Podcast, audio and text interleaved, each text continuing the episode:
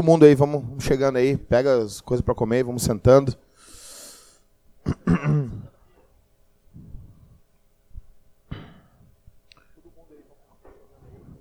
Fechou aí, pessoal?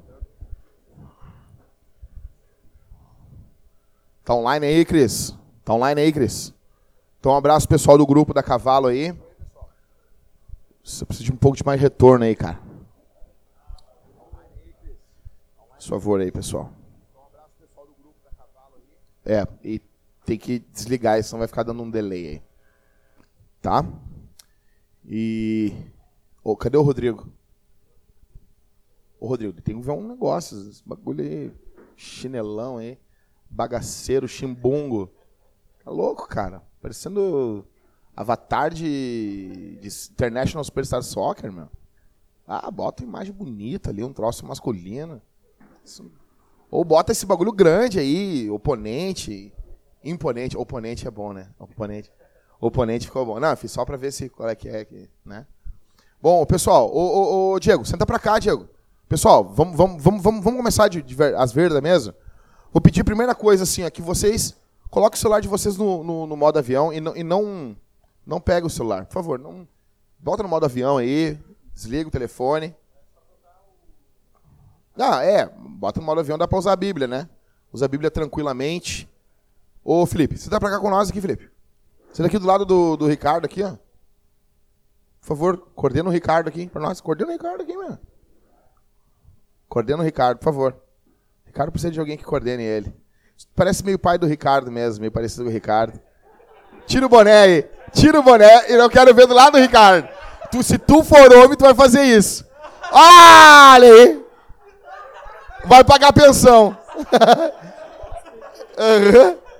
Vai ter que pagar pensão agora pra, pro, pro Ricardo. Só falta o cabelo de sovaco na cara. o Ricardo tem barba de cabelo de sovaco.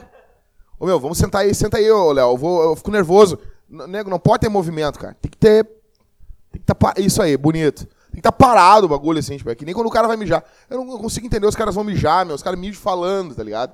Enquanto não sai o primeiro jato, não dá, cara. Que silêncio, ó. Zen. Aí, ó. Eu achei que eu tinha botado em modo avião. Ó, meu. A hipocrisia é uma droga mesmo. Agora foi. Então, gente, seguinte, a gente está seguindo na nossa série. Pessoal, vamos sentar aí, gente. Nome de Jesus. Não, o. o, o... Menos, menos o Letieri. O tá livre aí, né, meu? Senta aí. Letieri, fica à vontade aí, Letieri. Tá trabalhando aí. Pessoal, seguinte. Então a gente está na nossa série O que o seu pai não contou para você. Uh, eu falei no mês passado sobre o que é ser homem de fato. Para de olhar meu esboço aqui, cara. Cabe catando meu esboço aqui. Deixa que eu falo o bagulho. Não, não. O que o seu pai, o que o seu pai não contou para você. O título, quer o título? 2, traço, né? Sermão 2, efeminados, brutos ou machos. Efeminados, brutos ou machos. Então, eu quero uh, aqui confessar para vocês que eu já experimentei três tipos de, de masculinidade e, e três tipos de forma de ser homem eu já experimentei a forma efeminada, forma bicha de ser homem. Já, já, já experimentei. Não, não, é, vou, abrir o peito. Aqui, é aqui é o lugar de, de, de, gente que fala a verdade, não que mente que nem o Mateus. Então, assim, é, eu já experimentei esse tipo de, de, de, de, falsa masculinidade. Então, assim, já aconteceu, eu me lembro quando eu era criança, de, cara, uh, tá com medo e, e alguém ficar me chamando para brigar, e, e, eu não ir brigar não por, por causa de uma virtude, por causa que, que nós não devemos brigar, porque, porque brigar é algo ruim, mas simplesmente por medo. Fugir de uma briga. Sabe assim, todo mundo que vê o Troia quer ser quem? O Leônidas ou o, o príncipe Heitor, né? Mas não, cara, na verdade, na verdade, nós somos aquele malandrinho lá, que toma um couro do, do, do tiozão, gordão, bebe, bebedor de cerveja, e cortado ali, desesperado, uh, uh, de forma covarde, corre e pega os pés do irmão. É que, na verdade, o grande problema nosso é que a gente, a gente quer ser muito, muito raladão quando a gente era não cristão, né, meu? Não tem, a, a palavra é bedeza. Em português é ruim que é fodão. E daí dá uma conotação sexual, né? Mas, é, mas não é. A gente sabe o que a gente está querendo dizer com isso, né? problema é que todo mundo assim, não, como é que tu era, Marco? Não, era ralado. Como é que tu era, Diego? Era ralado. Nossa, zero demais, assim. Como é que tu era, Felipe? Era ralado. Como é que tu era, Jackson? Era ralado. Todo mundo é ralado. Batia em todo mundo, comia todo mundo e, e, andava de carro loucamente, né? É, não chorava. Então, assim, eu quero dizer aqui, primeira coisa, que eu já, já, já fugi. Já tive medo e me lembro diversas vezes, né? Diversas vezes. E uma vez um, um guri chegou no colégio, eu devia ter o quê? Uns oito anos de idade. E os guris disseram para mim que ele tava com uma faca. Só que eu não vi faca nenhuma na mão dele. Eu não vi faca nenhuma. Mas eu fiquei tão cagado, caras, eu fiquei tão cagado que ele tivesse com uma faca que eu me lembro do guri bater na minha cara e eu ficar parado, assim. De cagado, de. de assim, de covarde, covardia mesmo, né? E arma mesmo de fogo ele não tinha, porque no período que eu, que eu estudava, não tinha isso. E também porque eu estudava em Porto Alegre, não na Alvorada. Tô brincando. É brincadeira isso. Isso é brincadeira. Né? É, é, não é. Então, uh, então, eu já experimentei a forma efeminada de ser homem. Né? Também já experimentei a forma bruta, que é de fugir desse extremo e ir para um outro extremo. Então, eu já gritei com a minha esposa, já fui estúpido com a minha esposa. Já gritei com ela, já falei de um jeito com ela mais de uma vez, de uma forma que Jesus não fala com a igreja. E já fiz isso na frente de outras pessoas, entendeu?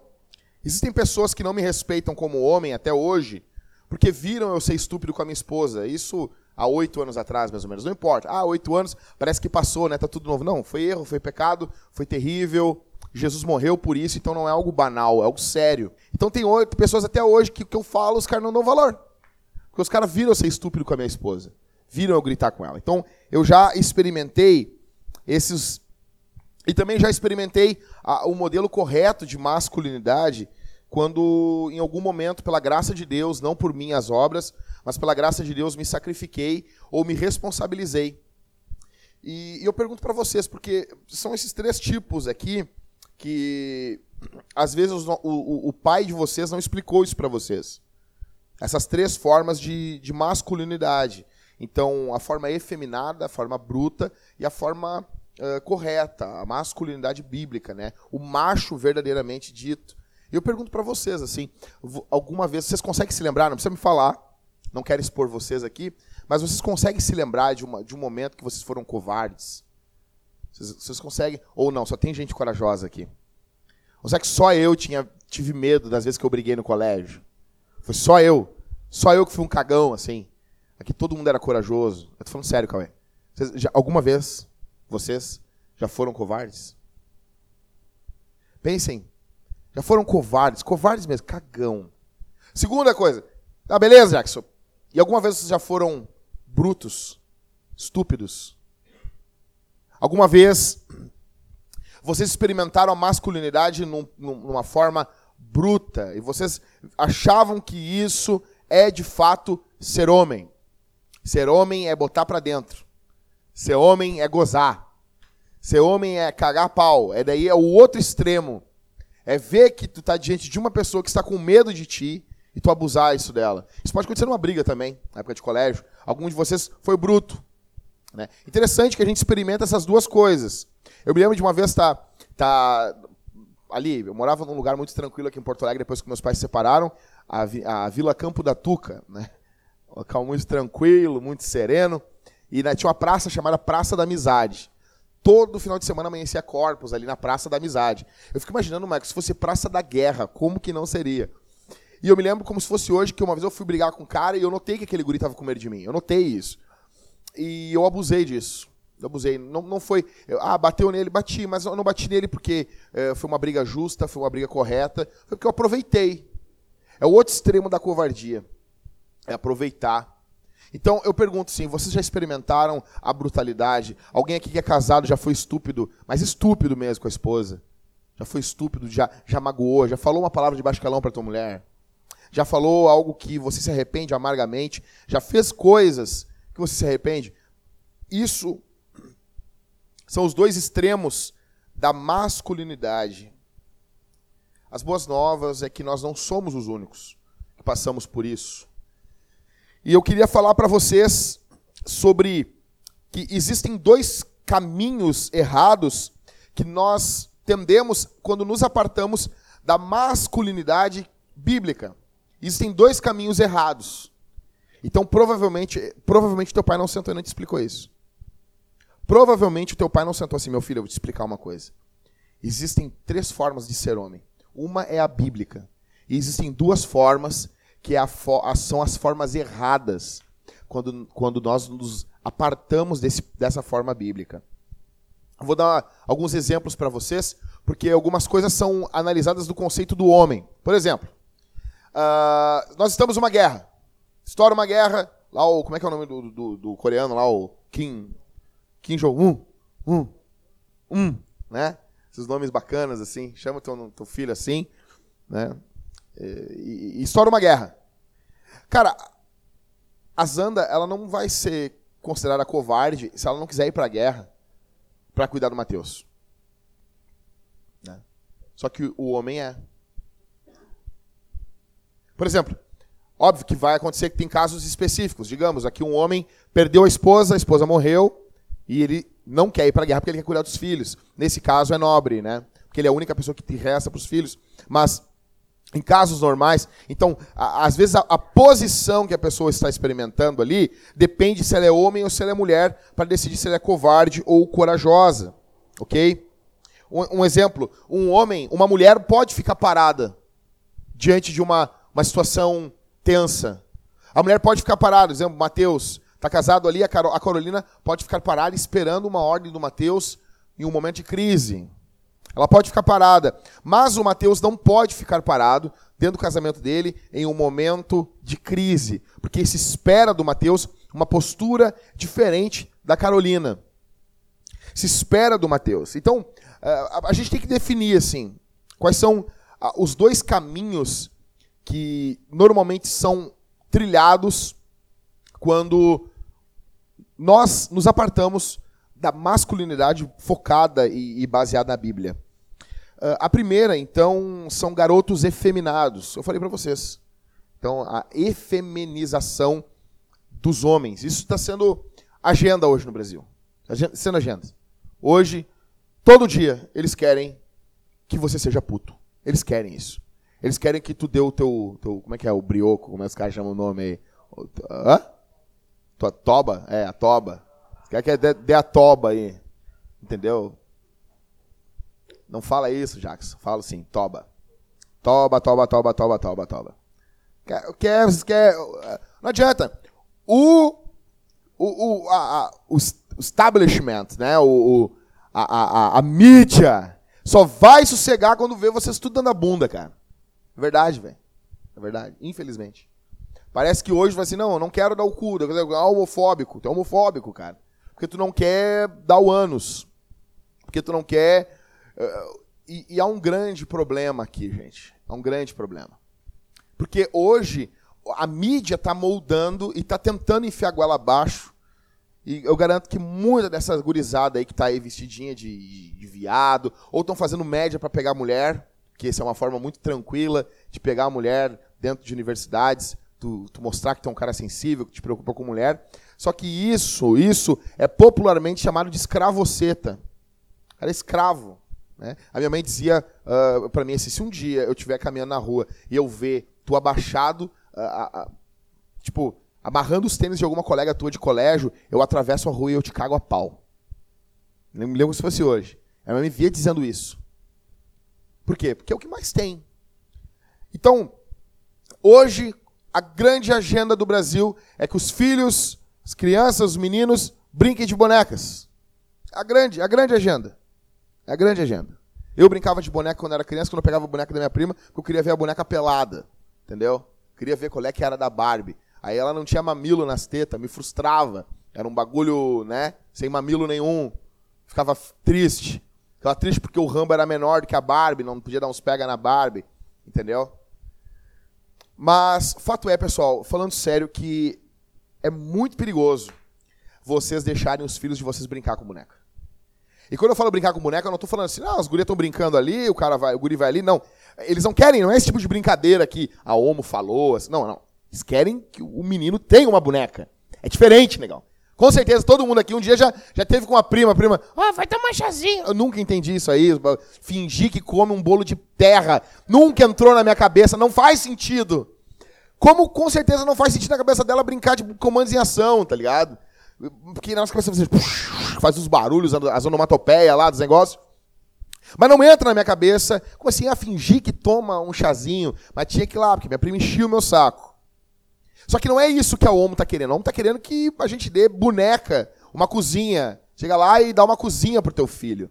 Então, é extremamente errado. Por que, que é errado? Douglas Wilson diz porque o menino é o pai do homem. O menino é o pai do homem. O homem só poderá ter o que o menino tem, em menos medida quando pequeno. O menino, ele é o precursor do homem. Vocês estão aqui, vocês são consequência daquilo que vocês já eram quando crianças. Por isso que nós precisamos trabalhar a hombridade nos, nos homens desde a sua infância. Porque aquilo que o menino é, ele será quando grande. Salvo milagres. Só que, nesse período, eu, já, eu quero explicar uma coisa aqui. Um grande problema na ânsia, no pavor de ter um filho puto. O cara você não quero ter um filho viado.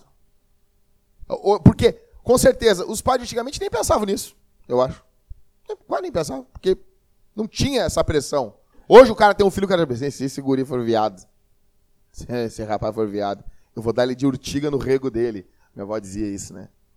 Então, na ânsia de pegar e fazer com que o filho seja macho, ele acaba estragando o relacionamento do menino com as meninas. Vou dar um exemplo aqui e explicar. Uma menina da internet disse: Ah, mas não é. Eu botei esse um postzinho ali dessa frase do Douglas Wilson. E ela disse: Não, mas os meninos precisam brincar com boneca porque vão saber ser bons pais. Disse, não, não, não é, não é dessa forma que tu cria um bom pai. Dá uma boneca para ele. A forma que tu cria um bom, um bom pai, Douglas Wilson vai dizer que é ao dizer que ele não terá uma cozinha de brinquedo, tu não despreza, presta atenção aqui.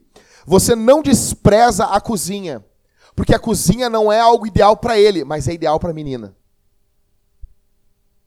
Então você não vai dizer assim, ah, isso é ridículo, isso é horrível. Não, não é horrível, não. Isso é honrado. Só que é honrado para uma mulher.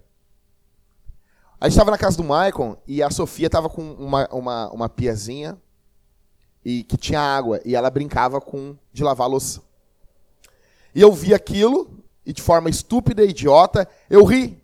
Eu fiz uma piada. Ah, os caras já estão botando, o Mike é fogo, já tá botando a Sofia, né? Na hora a minha esposa disse: "Não fala assim, porque isso é lindo, isso é bonito". Eu, opa, opa. Porque a gente luta para ver a beleza de uma mulher que cuida da casa, e daí quando isso se manifesta na infância, a gente quer rir. Isso não é engraçado. Isso é belo. Quando a menina pega a, o bebê e já bota no colo, o guri vai arrastando a, a, criança pelo cabelo, a menina já bota no colo e ela faz até menção de amamentar a criança, de nanar a criança. Isso é muito natural. A gente não tem que dizer assim, hum, já estão dando brinquedo para acostumar. Isso é mentalidade mundana. Aí na hora, a minha esposa diz assim, não brinca assim. Não brinca assim porque é lindo, é belo ela tá lavando a loucinha ela vai saber que ela vai ter que cuidar da casa dela quando ela for mais velha. Assim como o homem vai ter que cuidar de todo o lar, da proteção espiritual, física e da provisão da casa. Minha esposa falou isso, eu fiquei. Como é que é, Cauê? Fui murchando ali que nem o Chaves. Então, como que vocês vão pegar e vão cuidar essa questão dos meninos? Simples. Não vão desvalorizar a brincadeira das meninas. Isso tem valor. Porque quando você fala que isso tem valor, você está cuidando como ele vai ser como marido. Ele não é, não é necessário que ele tenha uma boneca para ser um bom pai, mas que ele saiba que isso é um bom brinquedo para uma menina. Esse é o grande problema. São os dois extremos. Ou uma turma, não, isso é um lixo, e o guri briga quando no meio ali tá todo mundo ali e as crianças pegam, as meninas pegam para brincar de, de comidinha. E o guri, não, é horrível. Não, isso não é horrível. Isso é belo, mas é belo para elas. É que a, o, a forma de ensinar a Bíblia ela sempre demanda muito mais trabalho. Então nós precisamos ensinar aos garotos o valor do que as mulheres amam. E eu pergunto para vocês: será que vocês aqui valorizam o que a esposa de vocês faz? Há valor? Vocês dão valor porque a mulher de vocês estão fazendo? O trabalho delas em casa? Então, existem brincadeiras de ambos os sexos. É proibido um garoto cozinhar? Não, não é. Só que ele tem que cozinhar como homem. Você vai, digamos assim, o Michael, o filho dele, vai querer cozinhar. O Michael vai, vai ensinar o filho dele a cozinhar. O Michael cozinha. Ele não é viado, é homem, casado, tem dois filhos, honra os filhos dele, honra a mãe, ajuda o irmão. Então, estão juntos. Então, assim, é errado? Não, não é errado. Desde que os filhos do Michael cozinhem como homem. Então, a forma como isso vai ser conduzido, vai ser conduzido para não efeminar o garoto, mas para mostrar, ó, existem chefes masculinos. Vai mostrar chefes masculinos. Vai mostrar como que homens se vestem para cozinhar. Se vestem de forma diferente das mulheres. Vai, vai, por exemplo, eu, eu um, um, mecânico conhecido meu, o filho dele é, tem o quê? Tem 12 anos, já ganhou vários prêmios de cozinha infantil. Então, existem coisas que ambos os sexos vão fazer. Só que para não efeminar o garoto, tem que ser ensinado de forma tranquila que ele pode mexer na cozinha, mas ele vai fazer aquilo como um homem.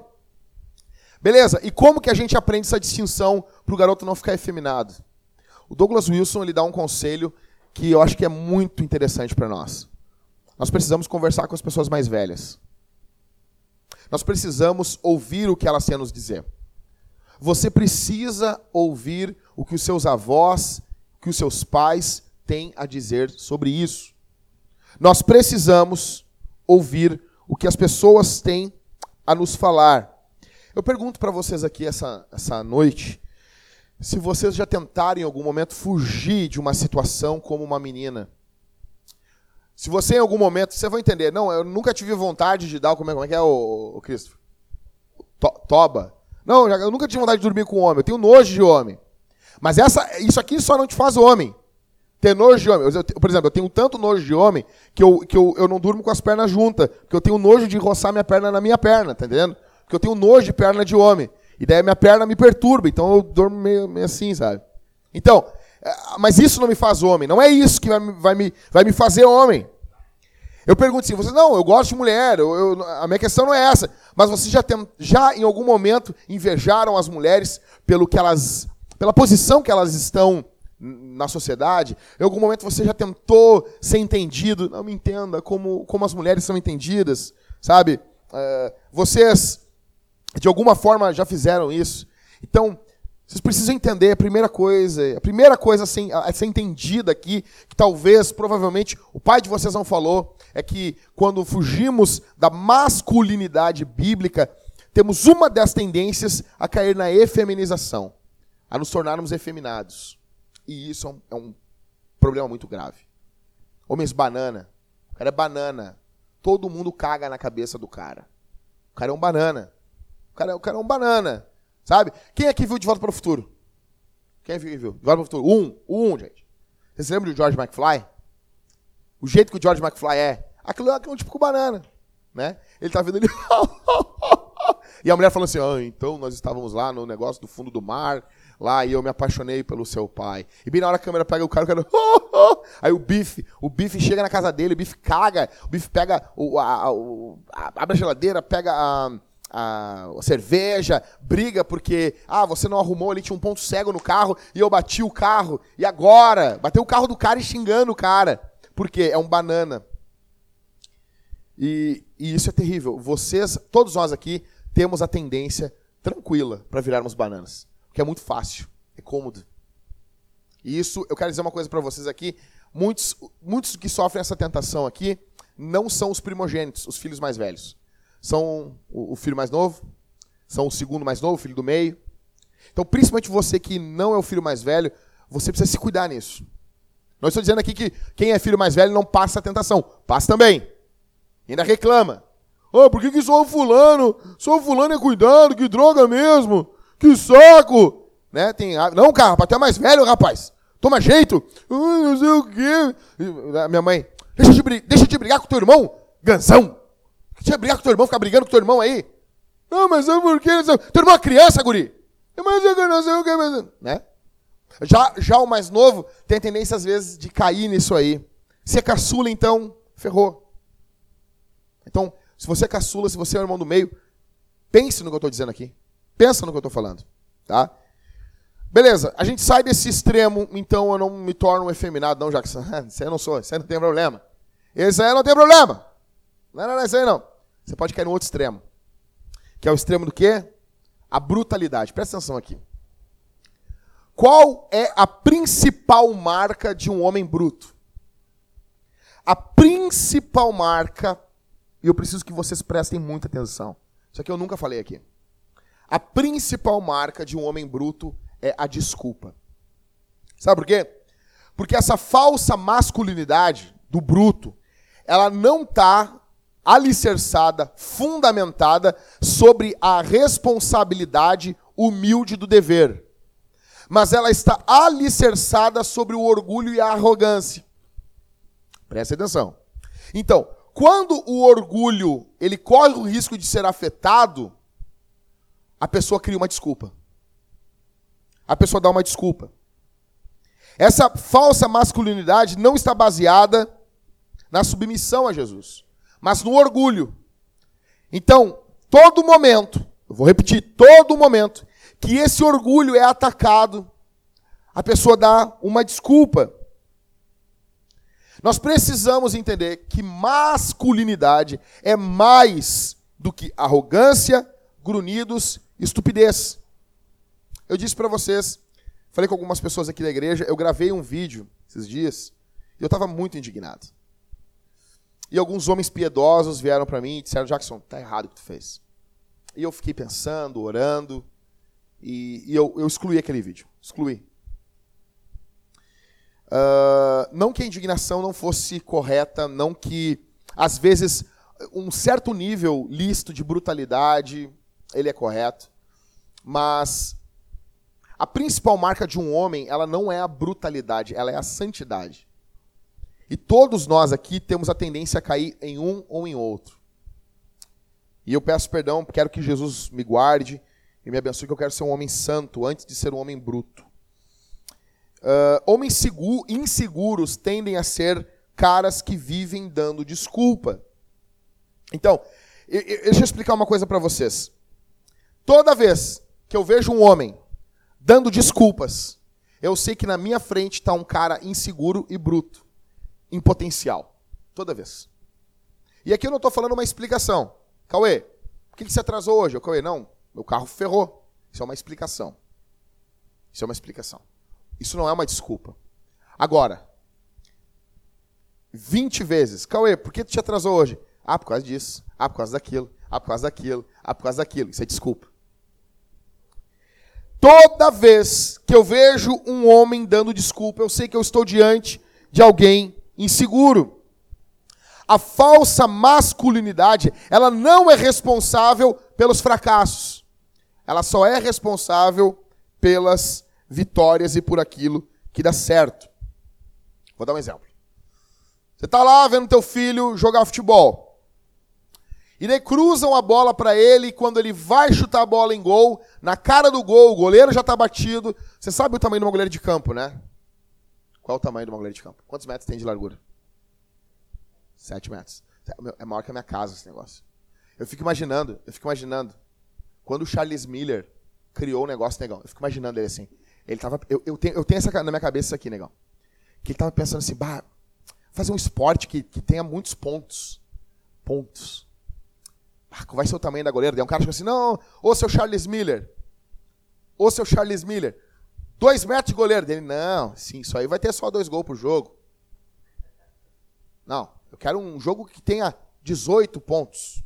20 pontos. Aí o que, que ele pensou? Vou fazer uma goleira de 7 metros e 30 e poucos centímetros por quase 3 de altura. 2,70 e alguma coisa. Ou seja, não, legal. Vocês conseguem ver quanto que dá isso aí? Isso aí dá quase 30 metros quadrados. Que a bola tem que entrar. Os nego erram a bola ainda, meu.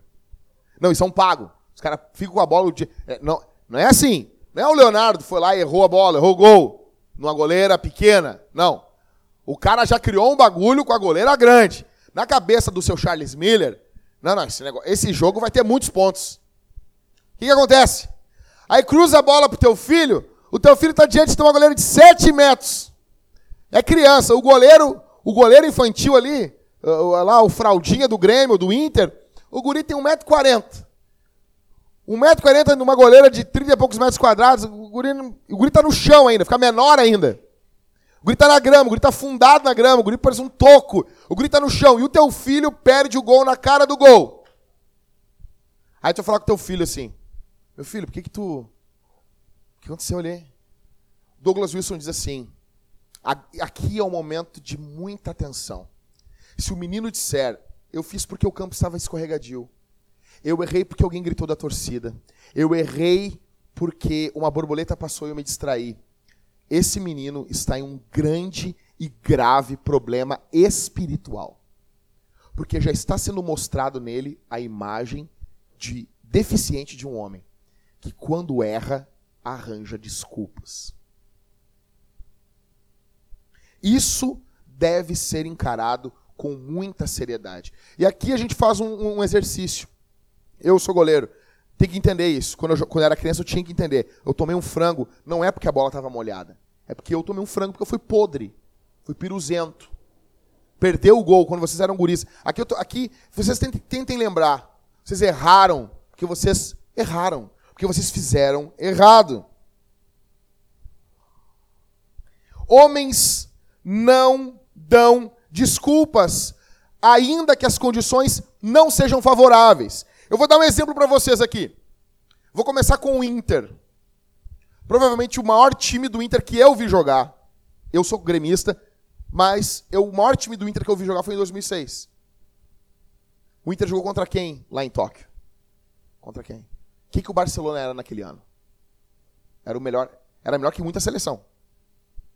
O Inter jogou contra quase como uma seleção do mundo. Presta atenção. O Ronaldinho era o melhor do mundo naquele ano. Estava tudo desfavorável contra o Inter. Se o Inter perdesse, os jogadores podiam muito bem. Não, perdemos.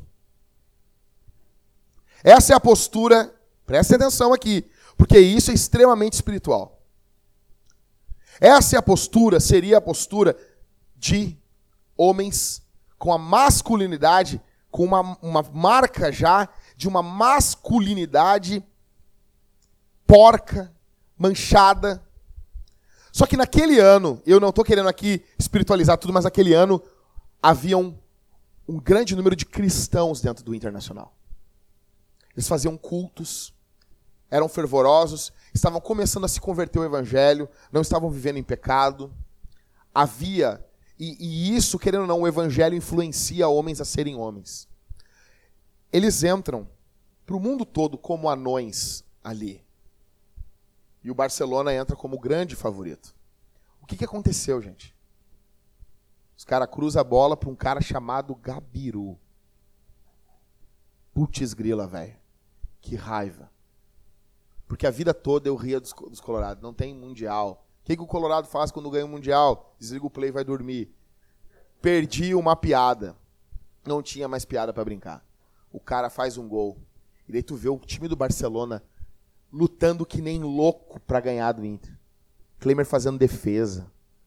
De, o, Deco chutando. Ronaldinho com cara de bunda. Isso, isso foi, foi um prazer quase que orgástico para os colorados. Valeu isso. Valeu mais do que filho para muita gente. Por que isso, gente? Por que isso? Porque tinham homens ali. O, o, principal time do Grêmio que eu vi jogar foi o de 95. Não vi um time do Grêmio melhor do que aquele. Quando o Grêmio ganha a Libertadores da América e vai jogar contra o Ajax, o Ajax é a maior seleção de todos os tempos. Quando o Grêmio perde para o Ajax nos pênaltis, eu me lembro como se fosse hoje, a torcida recebeu eles, os jogadores no Olímpico, nenhum jogador que estava ali deu desculpa. A gente perdeu. Perdeu. Por quê? Porque eram homens. Perdeu, perdeu. Por isso que eu fico muito indignado quando estou vendo um jogo de futebol e eles começam a botar desculpa. Não, porque o juiz não sei o quê, porque E aqui eu entro até em casos que é verdade. Se um time quer ser campeão, ele tem que passar por cima de tudo isso. O jogador fala assim: Ah, eu tava lá, o cara pegou, falou mal da minha mãe. Negão, tu vai ter que passar por isso. Mas eu tava lá, o cara pegou. Ô meu, o, o, o, o, Ribas foi, foi jogador profissional. O Ribas me conta que os caras entravam com, com um alfinete, com taxinha dentro de campo. Marcando e enfiando. Imagina isso aí. Sério. Enfiando.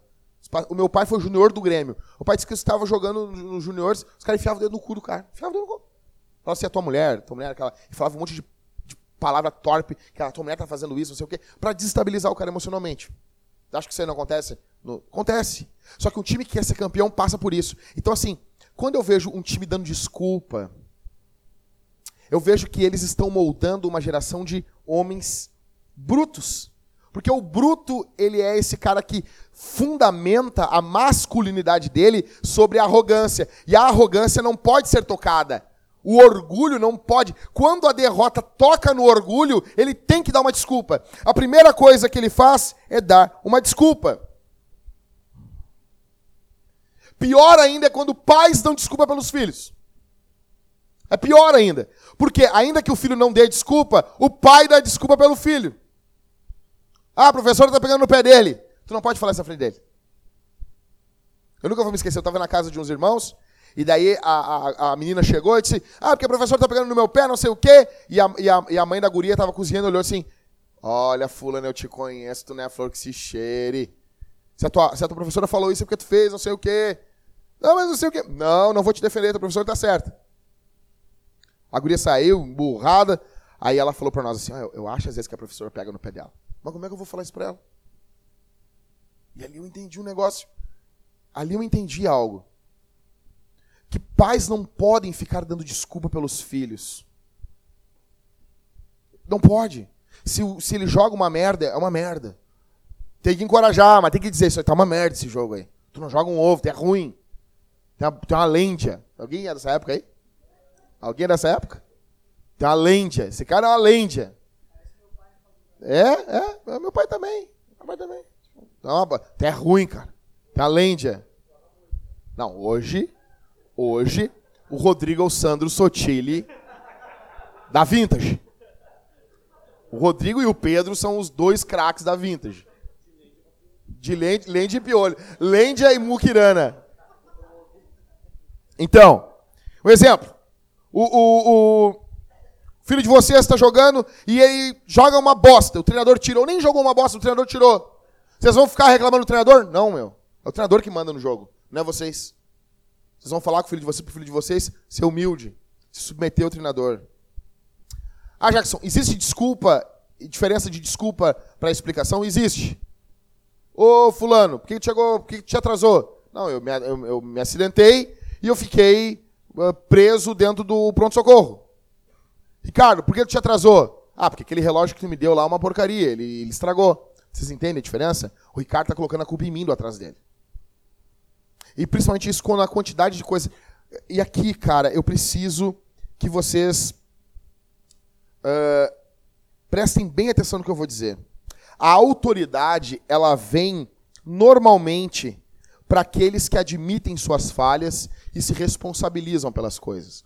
Por que, que uma pessoa tem mais autoridade que a outra? Porque essa pessoa ela se responsabiliza, ela, ela, ela puxa ao natural, é natural, não é uma coisa forçada. Ela naturalmente faz as coisas, coordena, ela puxa a responsabilidade para si. Ela admite suas falhas. E a, e a autoridade ela vai embora das pessoas que dão desculpas e não admitem as suas falhas. O cara que não admite, não pede perdão diante de Deus e dos homens, ele vai perdendo a autoridade. A gente vive num mundo onde a gente pensa assim, não, o cara que pede desculpa, ele é fraco. O cara que pede perdão, eu não gosto muito do termo desculpa. O cara que pede perdão, ele é fraco. Eu quero dizer para vocês, ele não é. Bateu demais, Maquiel, bateu demais um dia no teu filho. Tu viu que tu passou dos limites, chama e pede perdão. Chora. Pede que ele te perdoe, que tenha graça no coração dele. Isso não diminui a autoridade. Isso te dá autoridade. Alguns pais fazem assim, não, filho, isso aí fica pelos que eu já não dei. Poxa, que droga, né, cara? Pô, mas esse... Que bosta, né, mano? Não, não, não, não. Errei, mas isso aí teve várias vezes que eu não dei, então fica pelos que eu não dei. Não, cara, não. Pede perdão, cara. Pede perdão.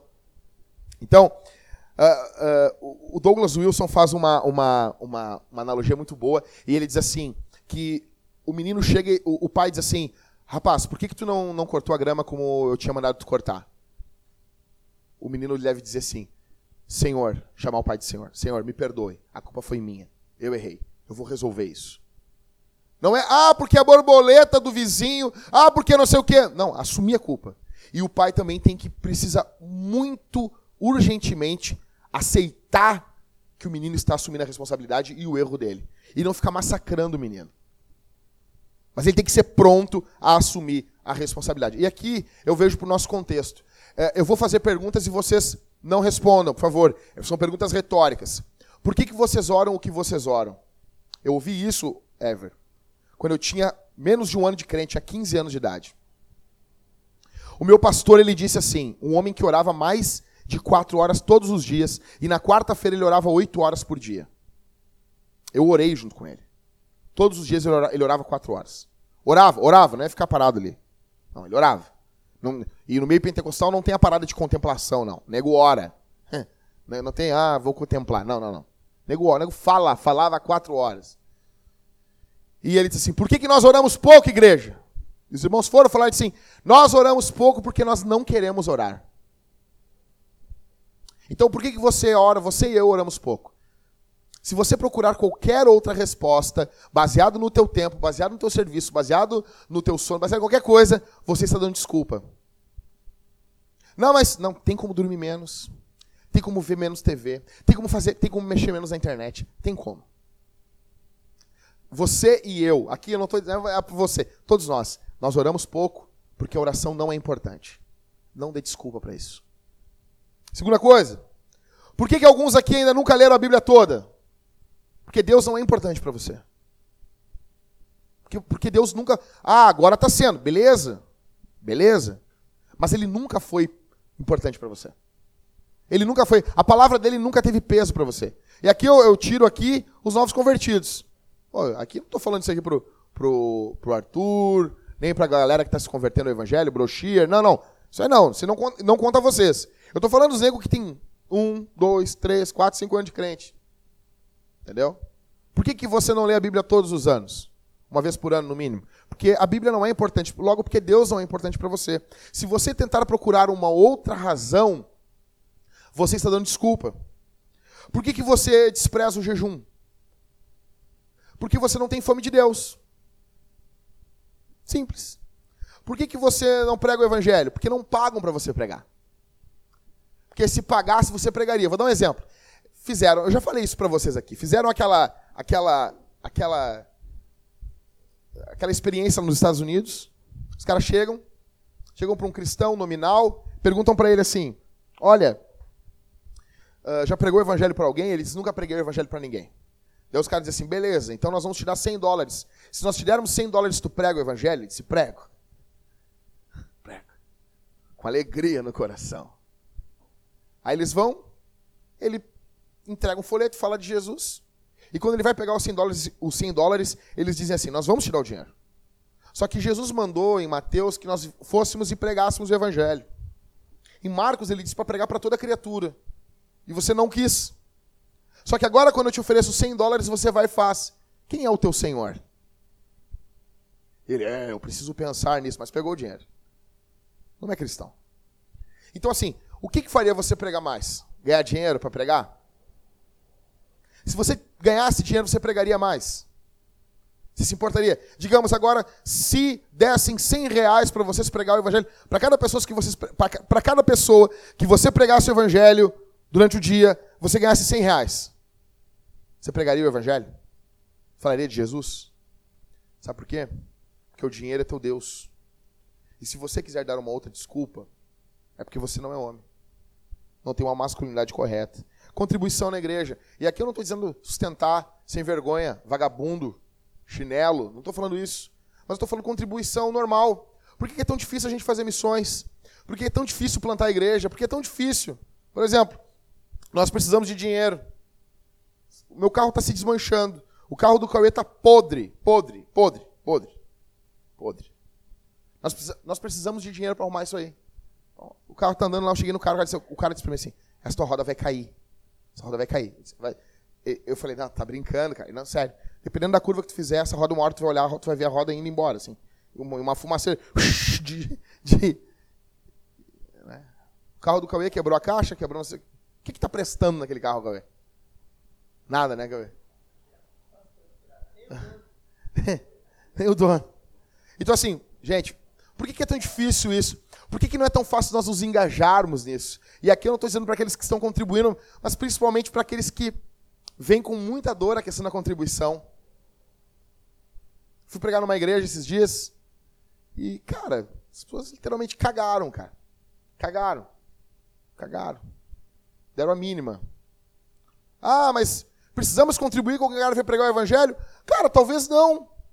Mas eu chego em casa, tive que pagar 400 pau em livro. E isso é para pregar o evangelho. Para não falar besteira e merda no púlpito. Então eu pergunto para vocês, por que, que a gente contribui pouco? Por que, que a gente ama pouco? Por que, que a gente prega pouco? Por que, que a gente ora pouco? Por que a gente lê pouco Bíblia? Por causa disso. Porque, de fato, a gente não quer. E nós precisamos entender aqui que a culpa é nossa. Por que, que você cuida pouco dos fracos na fé? Por que, que os assuntos mais polêmicos são os que mais chamam nossa atenção? Por quê? Porque não é importante para a gente. Homens, vocês precisam entender uma coisa. Em todas as culturas os homens irão liderar, menos da Mulher Maravilha. Porque também não tem homem. Fala isso pra feminista, ela fica louca. Fala mesmo. Por que, que os homens não lideram lá a, a, a, a ilha de Te, é Temícera, eu acho, né? Temícera, né?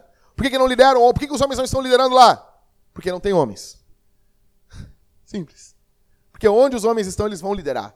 A grande questão é se a liderança vai ser boa ou ruim, se vai ser construtiva ou destrutiva. E a liderança gerada por cristãos que amam a Bíblia, ela vai ser uma, uma liderança servidora. Ela vai ser uma liderança amorosa e não vai ser uma liderança bruta, onde só vê a mulher como depósito de esperma. Eu quero botar meu esperma dentro da vagina daquela mulher. Só vê isso. Não. Nós precisamos de homens que não sejam efeminados e de homens que não sejam brutos. Eu pergunto para vocês aqui essa noite, já estou terminando, qual é a desculpa da tua vida? Por que, que tu é um merda às vezes, em alguns momentos? Por que, cara? Por que, que em alguns momentos você quer fugir das tuas responsabilidades? Por que, que em alguns momentos você quer agir como um bruto, como um cavalo, como um ímpio? Por que, que em alguns momentos você não olha o fato de ter filhos com bons olhos? Por que, que muitas vezes a gente acaba desfazendo das autoridades na frente das crianças? Por que a gente não ensina as crianças desde pequeno a honrar um policial, a falar com honra? Ele tem, ele tem. Gente, a gente tem que entender uma coisa: existem maus policiais, existem, mas a maioria não é. No nosso país, a maioria não é. O problema é que os maus policiais vêm muito, aparecem muito na mídia, mas a maioria são bons policiais. E nós, quando falamos com autoridades, nós devemos falar com respeito. Eu passo pelo policial, bom dia, senhor policial. Porque ele é uma autoridade sobre a minha vida. Por que a gente não ensina isso para as crianças? Você quer responsabilidade somente pelas coisas que dão certo? Somente quando o time ganha que você quer? Não, aí sou eu. Somente quando as coisas dão certo, aí teve teu dedo. E quando dá uma merda, a responsabilidade é tua também.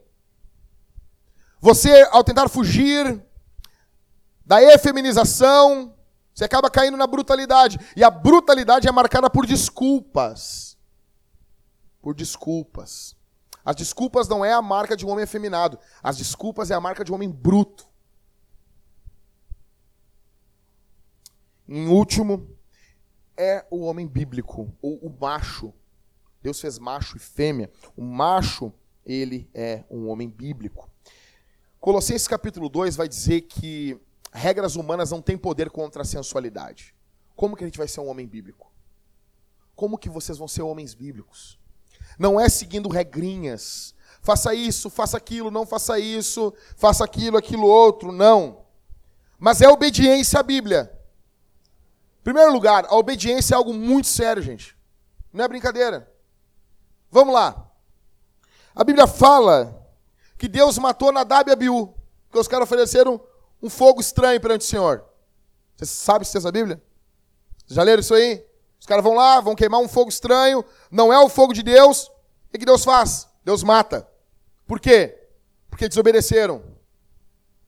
A gente vai encontrar Saul. Saul quer oferecer sacrifício no lugar de Samuel. Saul é, é sacerdote? Não. Saul é um rei. Rei não oferece sacrifício. O que, que acontece com ele? Deus se ira com ele. A gente lê isso aí, a gente pensa assim, ah, mas só por causa disso. É porque tu não é Deus. É porque, porque tu e eu, a gente só somos bosta. Então Deus olha aquilo ali e Deus, Deus diz assim: não, cara, não, não. Por que, que Deus mata Uzá? Você se lembra do texto?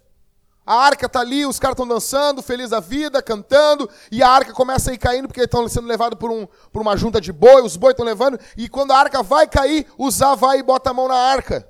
O que, que Deus faz ali? Ele não quer que a arca do Senhor caia. O que, que Deus faz com Uzá?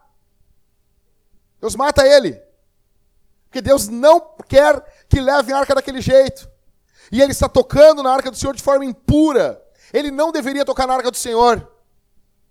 Deus não necessita dos homens para fazer a sua obra. Deus não vai fazer sua obra com base na desobediência. O rei Uzias, quando ele se torna leproso por querer oferecer sacrifício. Então, em primeiro lugar, precisamos de obediência. Nós, e para obedecer, cara, entra no segundo ponto aqui. Nós devemos nos apegar à palavra. Nos apegar à palavra, cara. Você precisa amar a Bíblia, velho. E ler ela e devorar ela. E se você não está conseguindo ler a Bíblia, uma das marcas de uma decadência espiritual é o abandono da Bíblia. É o abandono da Bíblia. É o abandono da Escritura. Você tem que ter uma paixão por Levítico. Eu me lembro o resumo que o Mateus fez de Levítico. Por quê? Porque o Mateus leu o Levítico numa sentada. Eu botei no grupo nosso lá, da igreja. Quanto tempo demora em média um livro? Ah, não consigo ler. Cara, Ruth demora. Eu, eu, eu li Ruth em 13 minutos e 45 segundos. Ah, não consigo. 85 versículos. Ah, não consigo. Não, cara, vamos parar com as desculpas. Homem não vive dando desculpa. Homem não dá desculpa. Homem vai e faz. Até quando as coisas. Por exemplo, cara, por que, que o Grêmio de 83 ganhou o título na, na Argentina, meu? Porque esse cara era o homem, velho. Os caras, eu tava vendo os lances com o Pedro ontem. Os que que, não, vocês não têm noção. Eu não tô aqui desfazendo do Inter. Para mim, o Inter é um grande time em 2006. São, são épocas diferentes. Falei bem do Inter, agora me deixa falar bem do Grêmio também. Vocês têm, vê os tapes, o que, era o jogo Grêmio e Penharol. Não, vocês, não têm noção. O que, que era aquilo? Aquilo era loucura. Aquilo não era futebol. Aquilo era loucura, o cara morria. Não, um carrinho que o Renato dá no cara. O que, que é aquilo, Pedro? Ele vem correndo, ele pula e dá com os dois pés, assim, pra matar. Os caras tinham ódio no coração, uma, uma raiva da vida. Eu não sei, cara. Acho que naquela época não tinha antidoping, eu acho, meu. Os caras entravam. Porque o, o, Renato conta que num jogo na Argentina, os jogadores estavam mastigando a grama do chão, cara. Os olhos tudo vermelho, mastigando a grama. Pegava os tocos de grama e comiam. Tá louco? Vai jogar com os caras assim? Vai tu lá. Daí os caras perguntaram assim: pô, vocês entregaram o jogo? E o Renato assim: mas é óbvio. Mas tu tá louco? Só que a grande questão, os caras não ficam. Ah, ganharam o campeonato aquele ano. Então, caras, nós precisamos nos apegar à palavra. Só que o nosso alvo não é o perfeccionismo, nosso alvo é a perfeição. Não é o perfeccionismo. O alvo da Bíblia é a perfeição. Então nós precisamos ter noção que algumas coisas a misericórdia de Deus vai estar trabalhando. Exemplo, Ezequias, Ezequias, Ezequias quer comemorar a Páscoa e ele ora ao Senhor, porque existem pessoas que não estão puras ainda e elas não poderão comemorar a Páscoa. Ele, ele entende que ele precisa orar ao Senhor, porque ele, quer que todos comemorem a Páscoa. E a Bíblia diz que Deus entendeu, Deus recebeu. E até os impuros naquele ano comemoram a Páscoa de forma pura. Davi, quando come os pães da preposição, é diferente o coração de Davi comendo aqueles pães que não deveria é diferente do coração de, Sa de Saul. Porque o foco aqui não é perfeccionismo, o foco é perfeição. Então você precisa amar a Bíblia. Você quer ser um homem? Antes de você ter uma ereção. Eu não quero nem saber, velho, de boa. Os caras ficam. Sério, o cara que pega um, uma régua para medir o pau. Eu fico assim, sério, cara. Dá tempo de pegar uma régua e botar. aqui. Cara, assim. Fica botão, sério. São, não peguem. Por isso que eu não. Por isso que eu, eu olho, às vezes eu vou comer um cachorro quente, eu olho um cara tipo o Ricardo, assim, eu não como. Eu não como. Eu não como, sério. Isso é preconceito? Óbvio. Eu não como cachorro quente feito por adolescentes. Não ele estava com aquela mão. Se estava segurando uma régua. Outra coisa, no, vamos estudar agora, agora começar a escrever. Oi, presta tua régua aí. Não. Não sei onde essa régua não teve. A questão também não é assim, ah não, eu guspo longe. Ah, mas eu, eu arroto, eu peido. Tem uma sinfonia de louvor. O cara peida que nem um demônio quando vai mijar de manhã. Peidar mijando é bom pra caramba, né? Mas não é isso que faz a gente ser homem, cara. Nós precisamos aqui lembrar que nós não fomos chamados para ser efeminados e nem brutos. Nós somos chamados para ser parecidos, semelhantes com Jesus. Jesus ele possui uma masculinidade perfeita. Ele é o Deus homem. O nosso Deus, cara, cara, aqui entre nós. Só aqui entre nós. O nosso Deus, quando se fez homem, quando se fez ser humano, ele não se fez uma mulher. Ele se identificou conosco, cara. Isso é uma graça de Deus. Então, assim, a gente tem muita, muito, muita noção que o homem é o salvador. O homem é aquele que salva. O homem é aquele que cuida. O homem é aquele que protege, que se sacrifica. É o homem. Que Deus ajude você e a mim a não sermos efeminados nem brutos. E eu tenho certeza que teu pai não te falou isso. Duvido que teu pai sentou contigo e botou tu no colo dele e falou assim: olha, existem esses dois tipos. Lembre disso, lembre da desculpa. Lembre, você não pode ficar dando desculpa. Homens fazem as coisas. Tem um sobre alguns livros de liderança. Eles dizem que líderes levam o time à vitória. Não importa. Não importa. Por exemplo, quando alguém começa a ouvir o treinador falando ah, que eu preciso de reforço, está difícil, ele é um, é um líder fraco. Ninguém nega que ele não precisa de reforço. Ele precisa. Só que a função dele não é dar desculpas. A função dele é levar o time à vitória. A função dos homens é levar a sua família em segurança na presença de Deus. Nós somos chamados para ser homens que não dão desculpas. Eu não quero saber se a tua vida sexual está muito boa. Você foi chamado para ser fiel à tua mulher. Ainda que a tua mulher talvez nunca mais possa dormir contigo, possa fazer sexo contigo. Se ela ficar doente, ficar vegetativa numa cama, você é chamado a ser fiel a ela não só em atos, mas em pensamentos também. Esse é o chamado de Deus para nós. Não é sermos efeminados nem brutos, é sermos homens machos. E a macheza não se encontra no mundo, nos bares, nos jogos de futebol, a macheza se encontra em Jesus. Jesus é o verdadeiro macho. Jesus é o verdadeiro homem. Amém? Pai nosso, te agradecemos, te bendizemos. Obrigado por tudo que tua mão tem feito.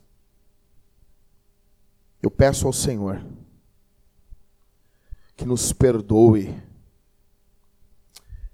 Que o Senhor Deus não, não permita que venhamos cair nos extremos aqui. Sermos efeminados ou sermos brutos. Mas que o Senhor Deus faça de nós